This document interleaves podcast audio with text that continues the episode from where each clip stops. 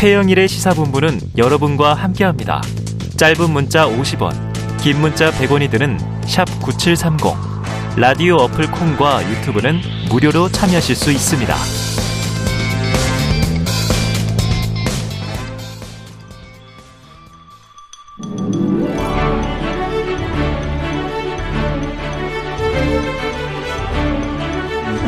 네, 기자들의 눈으로 정치권 소식을 들여다봅니다. 불사조 기자단, 경향신문 박순봉 기자, 세계일보 최영찬 기자, 시사본부의 아주 탄탄한 두 패널 오늘도 나오셨습니다. 어서 오세요. 안녕하세요. 자, 최 기자님 지난주에 말씀드렸었는데 정치권에서도 축구 경기가 있었다. 네. 자, 지난 26일 4년 만에 제12회 한일 국, 국회의원 축구 대회가 있었던 건데 우리가 이겼어요. 예, 전력차가 좀 심했다고 합니다. 음. 한국 선수들, 한국 의원들이죠. 의원들이 5대 3으로 이겼는데 네.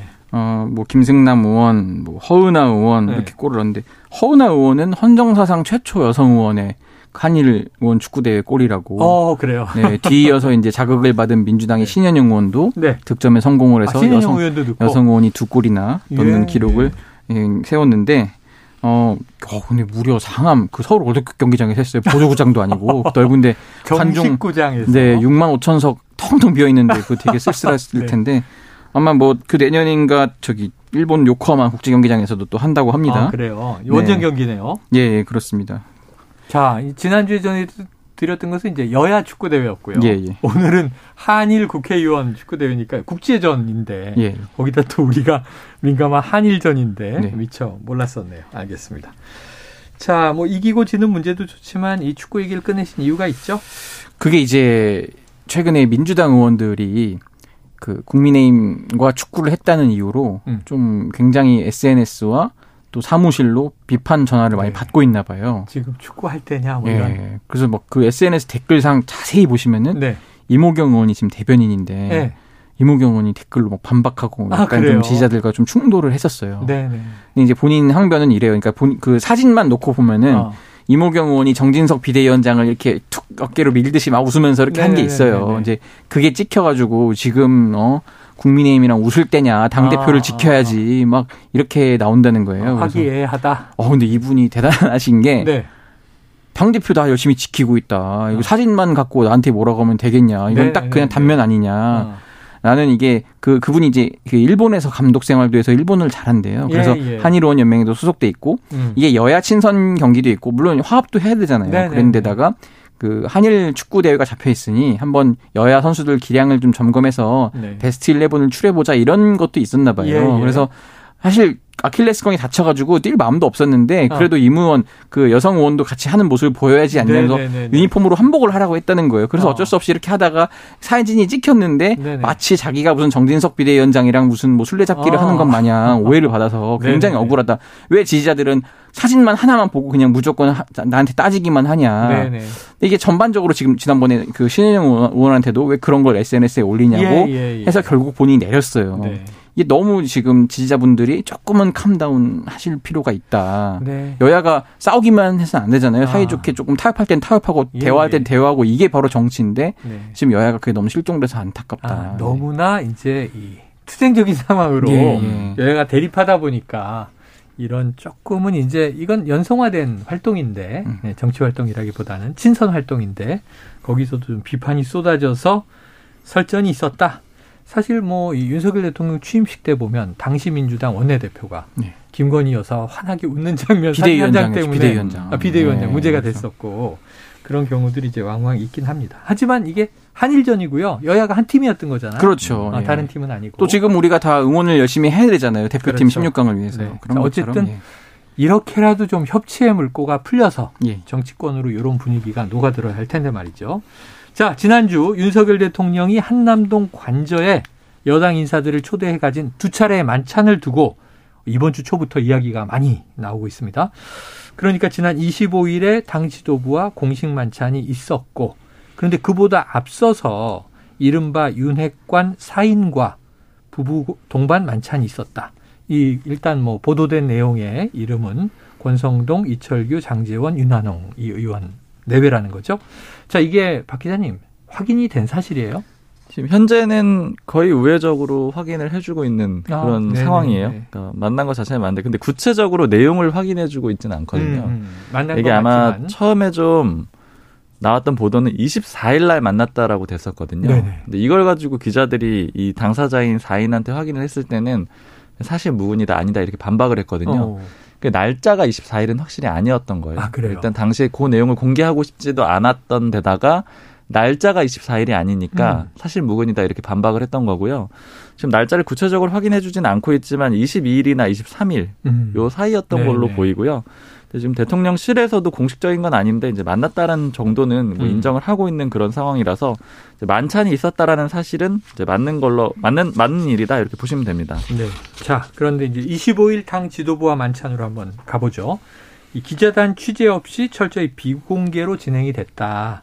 그러니까 어제 장윤성 기자가 출연해서 이 이야기하기로는 모두 발언 정도는 보통 취재가 되고 이후 비공개 전환을 하는 방식이 일반적인데 기자단이 1시간가량 기다리다가 자, 오늘 취재는 불가능합니다 하는 통보를 받았다고 얘기를 했어요. 자, 두 기자님들은 이 상황은 어떻게 해석하세요? 저도 이게 제가 이제 기억을 하는 한 제가 처음에 정치부 출입했던 게 2015년 1월인데 네. 그 이후로 모두 발언을 공개 안 한 적이 처음인 것 같아요. 예, 원래 예. 꼼꼼히 따져보진 않았는데 음. 보통 당 지도부하고 이 대통령하고 만나게 되면은요 오프닝이라고 해가지고 음. 모두 발언은 공개를 먼저 하고요. 네. 그 다음에 당에서 당 대표나 원내 대표 이런 사람들이 이제 나와가지고 내용을 싹 수첩에 적어 가지고 와서요. 한 시간 정도 가까이 브리핑을 하게 되거든요. 네. 음. 근데 이번에는 전체적으로 대부분이 생략이 됐습니다. 네. 일단은 오프닝도 이 전속 취재 방식으로 하겠다라고 대통령실에서 공지를 했거든요. 네. 이 전속 취재라는 거는 쉽게 말하면 취재라기보다는 이제 향후에 내용을 대통령실이 전달을 한다. 어. 전체를 다 전달하겠다 이런 취지이기 때문에 취재를 허용을 안 한 걸로 볼 수가 있고요. 네.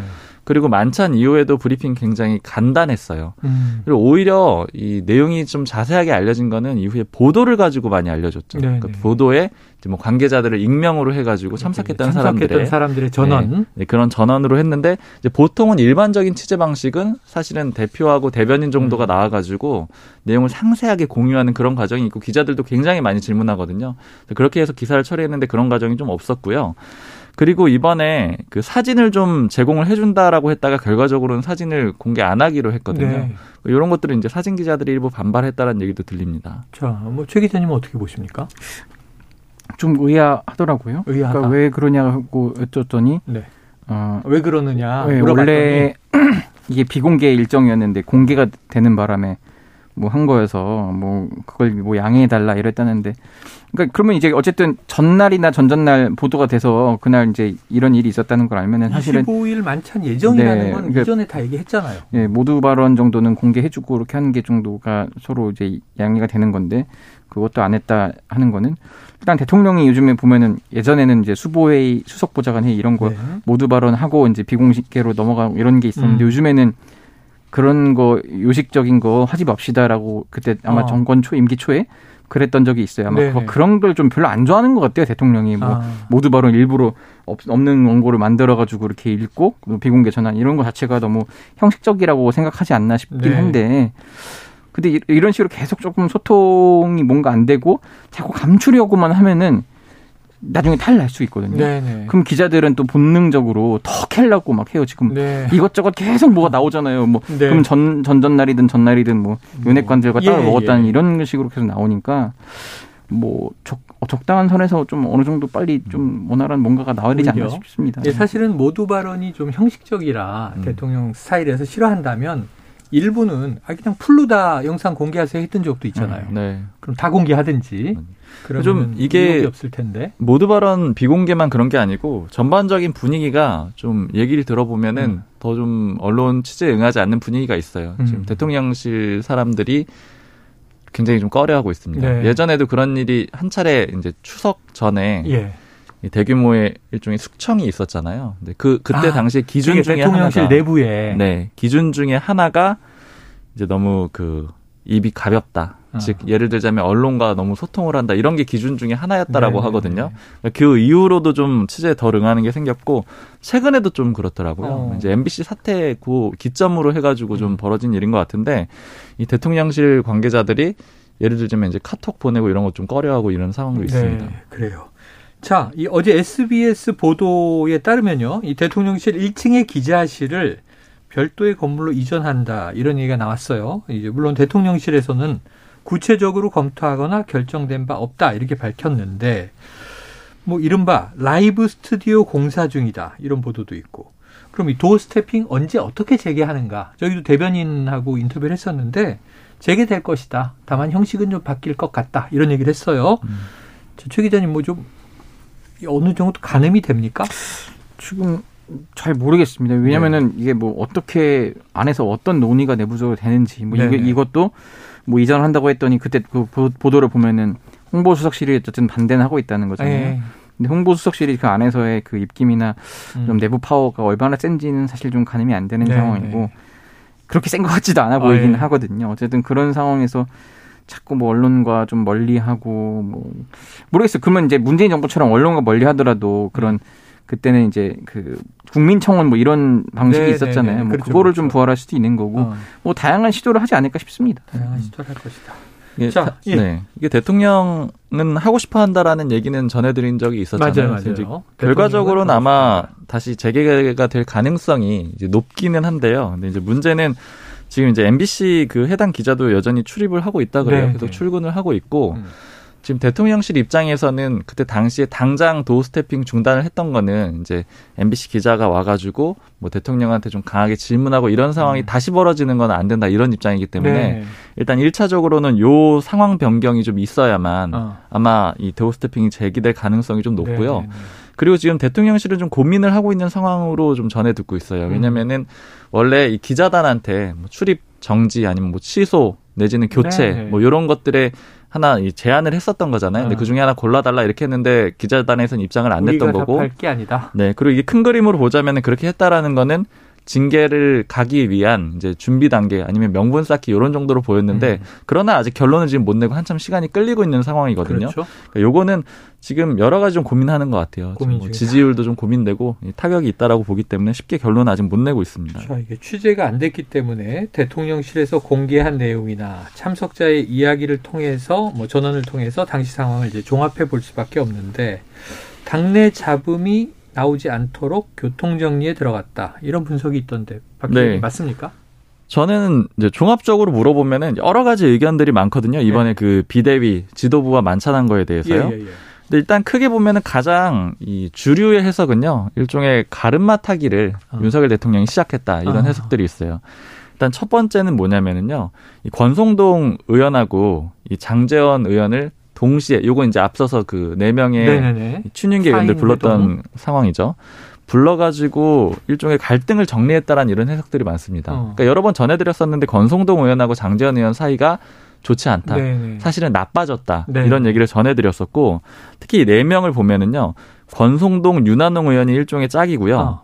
장재원, 이철규 의원이 짝이거든요. 네. 그러니까 두 명 두 명 사이 안 좋은 사람 불러가지고 어. 대통령이 불러놓고 얘기를 하는 그런 상황이죠. 물론 여기가 음. 부부 동반 모임이기 때문에 무슨 뭐 당무를 이렇게 해라 이런 식으로 얘기했을 가능성은 네. 굉장히 적지만 네. 다만 이 사람들을 불렀다라는 거는 이제 뭐 여권 관계자 표현으로는 이렇습니다. 이제 너희들이 이제 그 전당대회도 치러야 되는데 어. 서로 다른 목소리 내면 되겠느냐. 어. 이제 친윤계가 갈라지면 안 된다. 이런 정도의 의미 아니겠느냐. 예. 이런 해석이 한 가지가 있고요. 네. 그리고 두 번째는 지금 국민의힘 내부에서 좀 혼란스러운 게 여기저기서 대통령의 뜻을 얘기하면서 의원들이 주장을 편단 말이에요. 네네. 그러니까 이 의견들이 좀 혼란스러웠고 대표적인 게 주호영 원내대표에 대한 사례가 대표적이죠. 맞아요, 주호영 원내대표가 공격도 받기도 했고 초선 의원이 네, 공격했죠. 그런 식으로 이게 어, 누구의 뜻이지 이렇게 혼란스러운 상황이었는데 그럼 적어도 기준점을 좀 정한 의미가 있다. 음. top 4를 선정을 한 거다. 아. 이 네 명의 의원 정도는 아하. 그래도 윤석열 대통령의 뜻을 아는 음. 또 초기부터 같이 했던 측근이다. 이런 정도의 의미가 있는 거고요. 즉 여기서 연결해서 보자면은 주호영 원내대표가 합의해 온 거 그렇게 나쁘진 않다. 물론 이제 완전히 뭐 좋아한다 이런 네, 분위기는 네, 아니라고요. 그렇지만 어쨌든 이 만찬 자리에서 선배님이라고도 부르고 포옹을 하고 하고. 그리고 이 내용을 대통령실이 공개하진 않았지만 뭐 의원들이나 지도부가 공개를 한 거잖아요. 그렇죠. 근데 그 얘기는 결국 이 얘기는 대통령하고 만났는데 대통령이 싫어할 얘기를 공개할 수는 없는 거거든요. 네. 그러니까 공개도 좋다라는 내용이기 때문에 결국 이제 주호영 원내대표 이런 문제는 좀 정리한 걸로 볼 수가 있습니다. 네. 자, 결론적으로 지금 주목되는 시점은 역시 전당대회인데 계속 이야기된 게 이제 종합적으로 2말 3초 조기 전당대회. 요게 좀 유력하게 계속 얘기가 되고 있어서. 자, 공교롭게 어제 국민의힘 비대위 비공개 회의에서 전당대회 시점에 대한 얘기가 나왔다고 하죠. 정진석 비대위원장이 다음 회의, 그러니까 목요일 회의 때 전당대회 시점에 대한 의견을 모아보자 이런 얘기를 했다는 거고요. 다 두 차례 회동 이후에 바로 전당대회 얘기가 이어서 나온 셈인데 어, 정 위원장은 그런 일까지 지침을 주진 않는다 일축을 했는데 박 기자님 이건 어떻게 해석해야 됩니까? 이건 뭐 시점상 말씀하신 그렇게 해석할 수밖에 없죠. 네. 그러니까 지난주 금요일에 그 당 지도부랑 윤석열 대통령이 있었고. 회동을 했고 그 다음에 공식적인 업무 첫날인 월요일에 정진석 비대위원장이 네. 사전 티타임, 티타임 때 얘기를 했다라고 어. 하거든요. 전당대회 할 거 준비해 봅시다. 어떻게 해야 됩니까? 이런 정도의 얘기를 했던 거거든요. 네네. 즉그 얘기는 이제 전당대회를 일정 부분 대통령실하고 소위 윤핵관 의원들하고 다 같이 좀 조율한 그런 결과로 해석이 네네. 되고요. 기존 입장을 보면은 소위 이제 친윤계 의원들은 2말 3초를 많이 주장을 했고요. 음. 왜냐하면 지금 좀 일종의 비정상적인 상태잖아요. 그러니까 정상적인 당 지도부로 바꿔야 된다 이런 얘기들을 했고 반면에 정진석 위원장 같은 경우는 5말 6초 정도를 얘기를 했거든요. 네. 지금 당 당협을 좀 정비하는 그런 5말 작업하고 6초. 있잖아요. 네네. 그런 작업을 다 거치는 시점이 그쯤 될 것이다 이렇게 얘기를 했기 때문에 그런 과정이었는데 대통령을 만나고 나서 지금 전당대회 준비위원회를 꾸리자라고 한 거는 어쨌든 좀 속도를 좀 빠르게 한 걸로 볼 수 있죠. 어, 예를 들어 그래요. 5월 말이나 6월 초다 전당대회가 네네네. 지금부터 전당대회 준비위원회를 꾸리기에는 너무 빠르거든요. 네. 반년이나 더 남은 상황이니까요. 결국에는 2월 말, 3월 초로 정리된 걸로 보입니다. 자, 그래요. 근데 정지석 비대위원장 당대표 도전 의사 없다 이렇게 이제 엄명한 바가 있지만 지금 보면은 이 그 당협위원장 정비 작업, 당무감사 진행 중인 거 이게 또 일부 의원들은 이거 지금 비대위 체제에서 할 게 아니다. 전당대회 이후에 하는 게 옳다 이런 얘기도 나오고 있어서 정 비대위원장 당대표 도전 할까요? 어떻게 이미? 선언을 한 이상은 당 대표를 나서지는 않을 겁니다. 네. 나서지는 않을 건데요. 근데 이 작업 그럼 왜 하는 거냐? 좀 음. 국민의힘 쪽에 물어보니까 일단 첫 번째로는 이런 얘기를 해요. 전당대회를 하기 전에 당협을 이 정진석 위원장이 몇 명이라도 뽑게 되면은 음, 소위 정진석의 사람들이 당협위원장이 되는 거잖아요. 그렇죠. 그러니까 국회의원이나 이제 국회의원이 공시에 당협위원장인 경우가 많고 아니면 원외라고 해도 또 당협위원장들이 있는데 네. 이 사람들이 소위 정치권에서 말하는 조직력의 그 근간이거든요. 음, 그러니까 정진석 위원장이 예를 들어서 20명이나 30명만 새로 임명을 해도 이 20명이나 30명의 지역구를 갖게 되는 아, 거잖아요. 그러면 그 의미는 어떻게 되는 거냐면 다음 전당대회에 나올 당대표 후보군이 정지석 위원장의 말을 잘 들을 수밖에 없는 오. 그런 지분이 생기게 된다라는 네네네. 그런 의미가 있기 때문에 이 정진석 위원장 입장에서는 어쨌든 이런 작업을 하려고 하는 거고요.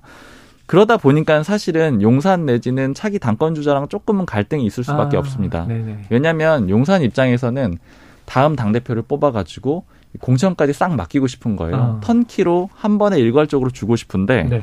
그런데 지금 정진석 위원장이 일부 작업은 내가 좀 해놓을게요 이런 거잖아요. 아. 그러다 보니까는 사실은 원래 이 전당대회 시점을 가지고도 좀 갈등이 네, 있었던 네. 거죠. 뒤로 갈수록 정진석 위원장의 영향력이 커질 것이고 아. 앞으로 당길수록 다음 당 대표한테 주어지는 거기 때문에 그런 식의 일종의 갈등이 있었다라는 겁니다. 그래요. 어떻게 완급 조절이 되는지 봐야 됩니다. 그런데 결국은 이제 요 핵심 위치에 놓여 있는 건 총선입니다. 총선. 공천이라는 게 국회의원 선거, 총선 공천이니까요. 자, 현재 윤 대통령 지지율이 높다고 볼 수 없습니다. 그러니까 역대 비교해 보면 낮은 편인데 여당 내부에서 혹시 다른 목소리가 좀 나올 가능성. 총선에서는 결국 대통령 지지율에 묻어갈 거냐, 분리해서 갈 거냐 이런 이제 선택을 해야 되니까 그 야당에서는 또 끼리끼리 정치 이런 비판 나오던데 어떤 얘기들이에요? 야당에서는 뭐 어쨌든 지금 뭐 이런 걸로 그 지도부가 있는데 음. 지도부를 먼저 뭐그 지도부 아닌 윤핵관들을 불렀다는 거 아니에요? 네, 그렇죠. 그럼 이거 대놓고 지금 뭐 약간 뭐 이중 플레이를 하려는 아, 거냐, 아. 뭐 대통령이 뭐 어떤 어떤 식으로 뭐 끼리끼리 먼저 이렇게 하겠다는 거냐라는 예. 걸로 하고 그 민주당에서는 일단 주호영 원내대표를 좀 측은하게 보고 있습니다. 아, 저분이 진짜 정권을 갖고 있는 게 맞는지 아, 어, 아니면 이번에도 뭐 이렇게 합의가 살짝 번복될 뻔한 것처럼 네네네. 어, 주호영 위에 뭐 한모 장관 있는 거 아니냐 뭐 이런 식으로 늘 아. 기승전 한동훈 뭐 이렇게 가는 좀 그런 게 있습니다. 네. 그래요. 자, 이 새로운 소식이 하나 들려왔어요. 오랜만에 등장한 이름입니다. 바로 이준석 전 대표인데요. 어제 허은하 의원 출간 기념회에 참석했더라고요. 음. 이 대표 체제였을 때 허은하 의원은 항상 이제 최측근에 이 당시에 어, 김철근. 김철근 실장하고 함께 이제 있었죠. 네. 자, 그러면서 한 얘기가 이런 거예요. 총선 승리 전략을 고민하고 있다. 이 등장 타이밍과 메시지 어떻게 읽어야 합니까? 일단 이준석 전 대표 측에 물어봤거든요. 네. 어제 움직인 건 어떤 의미냐 이렇게 예, 예. 그쪽에 물어보니까 공식적인 입장이 있으면 뭐 알려달라 그랬더니 공식적인 입장이라기보다는 그냥 설명해 주겠다라고 해서 하는 얘기가 네. 일단 형사건에 대해서는 이제 대부분 이 무혐의가 낮고 음. 침착하게 대응을 하고 있다. 네. 근데 지금 자기가 문제로 보는 거는 현재 상태로는 국민의힘이 총선에서 이기는 게 어렵다라는 거예요. 어, 그러다 보니까 변화한다면 이길 수가 있다라고 생각이 들고 네. 그런 의미에서 어떤 공식 행사들에서 요청이 오면은 움직이겠다. 그러니까 이 얘기는 좀 뒤집어서 보면은 어.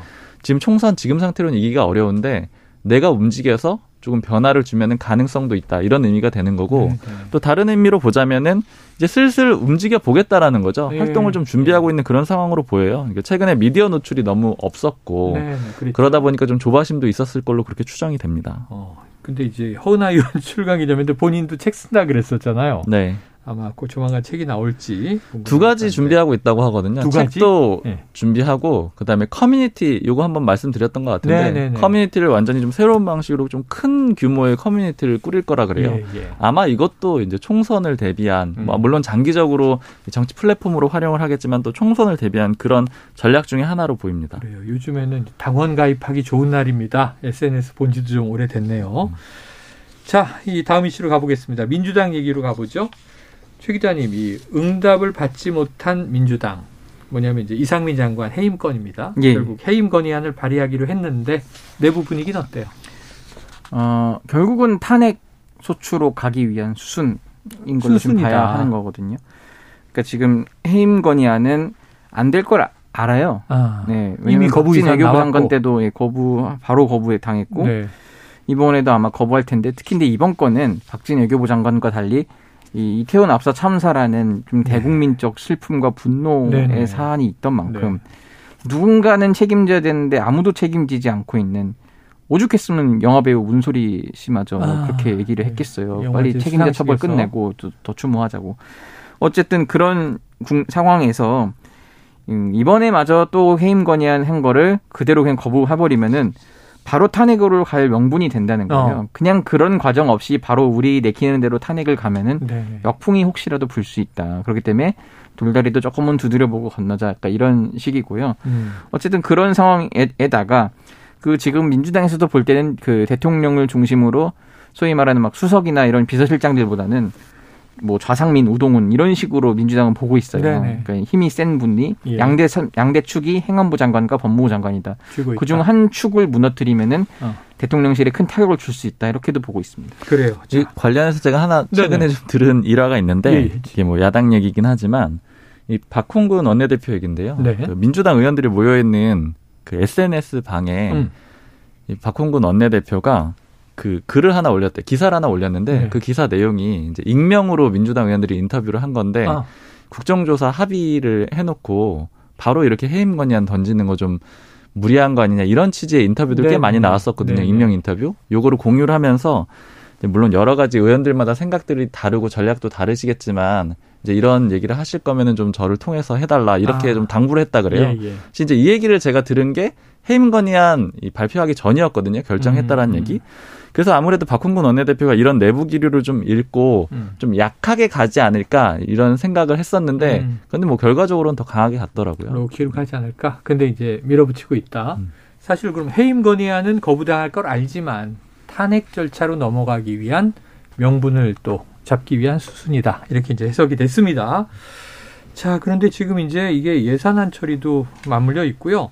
국민의힘에서는 대통령실은 거부할 게 지금 확실해 보이는데 국정조사 보이콧으로 대응하는 것으로 지금 기조가 나오고 있어서 어렵게 합의한 거 하나가 국정조사였잖아요. 극적인 합의가. 그럼 이게 민주당 내 역풍은 어떻게 되고 또 국민의힘에도 역풍이 분명히 있을 텐데 민주당은 어떻게 해석해요? 이거요. 지금 이제 수싸움에 들어간 거로 보시면 돼요. 수싸움이다. 약간 치킨 게임으로도 있고 예. 일단 해임 건의안 던졌잖아요. 네. 그래서 이제 국민의힘이 그렇게 하면 우리 국조 투기위원 보이콧한다. 다 보이콧한다. 네. 이렇게 가면은 그랬더니 오늘 나온 얘기가 야 예산안 우리 거 그냥 우리가 단독으로 처리할게. 민주당 그럴 아, 힘이 있거든요. 민주당이 단독 과반이잖아요. 예. 그런 식으로 지금 서로 약간 계속 아. 주고, 주고 받고 있어요. 근데 본인들이 행사할 수 있는 것들에 네, 대해서 근데 하나씩 까고 보면은 네. 그 카드는 민주당이 더 많은 상황이긴 합니다. 어. 근데 그 민주당 단독으로의 예산안 처리는 그 헌정사상 초유의 일이거든요. 야당이 네, 단독 이게 또 감액, 건. 감액만 돼요. 네, 그 네. 증액을 하려면 정부 동의가 있어야 한다는 법률 어. 사항이 있어가지고. 예, 예. 근데도 지금 이재명 대표에 이어서 오늘도 박홍근 원내대표 시사를 했어요. 근데 예. 정작 그 실무 담당자가 있어요 정책위에 네네. 통화를 했더니 아, 합의할 겁니다. 계속 그렇게 아, 얘기는 하는 거예요. 합의를 할 아, 거예요. 큰일 난다고. 어, 단독은 근데 큰일 어쨌든 나요. 간에 지금 이런 식으로 여야가 강대강으로 나서니까 네. 굉장히 좀 강하게 나오고 있는 상황이다. 네. 네. 내년도에 집행은 윤석열 정부가 할 건데 예산안은 야당이 민주당이 짠 아니다. 아니 그래서 참 이런 이런 얘기가 하죠. 있어요. 혹시나 진짜 민주당이 단독으로 감액만 해서 처리를 해버리면은 음. 일단 그냥 아 그래 그렇게 해. 왜냐면 대통령 거부권이 없대요 예산안은. 아, 그래서 그러면 또 여권이 할 수 있는 그렇군요. 거는 아 우리 계속 추경안 낼 거야 이렇게 된다는 거예요. 그러면 나라가 정말 나라 꼴이 그냥 진짜 개판 5분 전이 됩니다 이거. 생각만 해도 어지럽습니다. 국민의힘에서는 이게 저 별로 불리하다라고 안 보기 때문에 더 강대강 대치가 엿보이는 게 그래요. 해봐라. 네, 왜냐면은 예산안을 만약에 뭐 정부안을 그럼 못 받겠다. 네. 만약에 뭐 그렇게 해서 이제 뭐 준예산 안으로 가거나 이런 과정도 네네. 민주당은 역풍이 불 거라고 생각을 하고 어. 아까 최영찬 기자님이 얘기한 대로 민주당 단독으로 처리해도 역풍이 불 거라고 네네네. 생각을 하고 기본적으로 여권에서 생각을 하는 거는 특히 이제 이건 대통령실의 입장일 수 있는데 여야 의원들은 예산안은 합의할 거다. 왜냐하면 자기들 손을 안 거친 예산안이 통과가 되는 게 네. 일종의 둘 사이 공멸하는 그런 아, 그림이거든요. 네네. 그러니까 결국 예산안은 합의를 할 수밖에 없다. 이런 아. 전제를 일종의 깔고 보기 때문에 네. 이상민 장관 못 받는다 해임 건의안. 아. 이거 굉장히 강경하게 나갈 수 있는 것 같습니다. 아니 근데 지금 또 이태원 참사에 대한 국정조사기 때문에 네네. 이상민 장관에 대한 해임 요구도 참사의 책임을 지라는 거잖아요. 그러니까 그것 때문에 네. 지금 사실 민 그 말은 국민의힘이 저렇게 하지만 네. 실제로 국조 투기를 보이콧하는 건 실제 실현되기는 어려울 거다 이렇게 있어요. 네네. 근데 너무 부담이 크다는 거예요. 왜냐면 네. 어쨌든 결과적으로는 합의를 했잖아요. 같이 네. 하겠다고 뭐 이것도 빼고 저것도 빼고 대검도 빼고 뭐 이런 식으로 했는데 합의를 한 거라서 일단 지금 아직 해임 건의안 내진 않았잖아요. 음. 근데 실제로 낼 것 같은데 낸 다음에 그 실제로 그 특위를 보이콧하는 건 또 다음 문제인 것 네. 같아요. 예. 자, 어쨌든 제일 중요한 건 국민 여론이 있고요. 뒤늦게 이제 유가족 목소리가 또 나오기 시작했기 때문에 네네. 유가족들의 요구와 입장 그리고 국민 여론 이걸 봐야지 여야가 너무 이 자체 전략에만 매몰돼서는 안 되는 연말이다. 음. 이거 강조하고 싶은데 두 분에게 짧게 한 가지 OX를 여쭤볼게요. 12월 2일 이번 주 주말이에요. 네. 금요일. 자, 박 기자님. 법정 기한 지켜집니까? 저는 9일 조금 넘기거나 9일쯤 될 걸로 그렇게 좀 12월 9일 정도 네, 예상하고 한 있습니다. 일주일 미뤄지는 걸로 보시네요. 네, 지금 이 일은 물어보니까 물리적으로 지금 처리하기가 예, 국민의힘 원내 쪽에서 지금 처리하기가 어려울 것 같다. 조율할 게 너무 많다 이런 아, 생각 갖고 있고 조율해야 할 숙제가 많다. 그럼에도 불구하고 예산안은 될 거다 이런 전제 하에서 될 거다. 네, 9일 정도로 추정하고 있습니다. 최 기자님은요? 저도 9일이라고 써놨는데 두 분이 똑같네. 제가 먼저 말해 버렸네요. 네. 근데 어쨌든 이 일은 물리적으로 쉽지 않고 네. 이게 근데 사실 기억 더듬어 보면요 매년 패턴이 똑같아요. 아. 이제 가백을 하다가 서로 네. 이제 서로 서로 그 핀트가 나가는 부분이 있어요. 네네. 그럼 이제 이제 안 들어와요 한쪽이. 어. 이게 서로 반복하다가 어. 결국은요 이제 감액을 어느 정도 대충 지금 마무리가 된 것들이 예, 예, 많이 있기 예. 때문에 그걸 기조로 어, 그걸 기조로 해서 증액은 결국은 이제 뭐 원내대표들과 정책위원장이 모여가지고 짝짝꿍을 합니다. 패턴이 당일에 꼭 늦게 해요. 새벽까지. 에휴, 그러면 늦게 뭐 저는 합의해가지고. 뻔합니다. 네. 그 아침 기사 다음 주에도 이렇게 나오죠. 법을 만드는 국회가 법을 어겼다. 음. 법정 기한 못 지켜 이렇게 나오죠. 해마다 이 패턴 언제 없어집니까? 자 어제 이 민주당에서요 대장동 특검 카드를 또 다시 꺼내들었습니다. 이재명 대표에 대한 압박, 압박이 강해지자 이 대표가 또 이제 강한 발언을 내놓기도 했는데 자 민주당은 지금 특검으로 집중합니까? 근데 미, 그 그냥 대여 투쟁적 목소리로만 보실 게 네. 실효성이 없는 걸 알아요. 왜냐하면은 아, 국회에서 만약에 일방 처리를 한다고 해도 대통령이 거부권을 행사해 버리면 끝날 사안이거든요. 네. 근데 법사위에서 일단 통과되는 게 어려워요. 일단 음. 조정훈 의원, 시대전환 조정훈 의원이 지금 협조적이지 않기 때문에 네.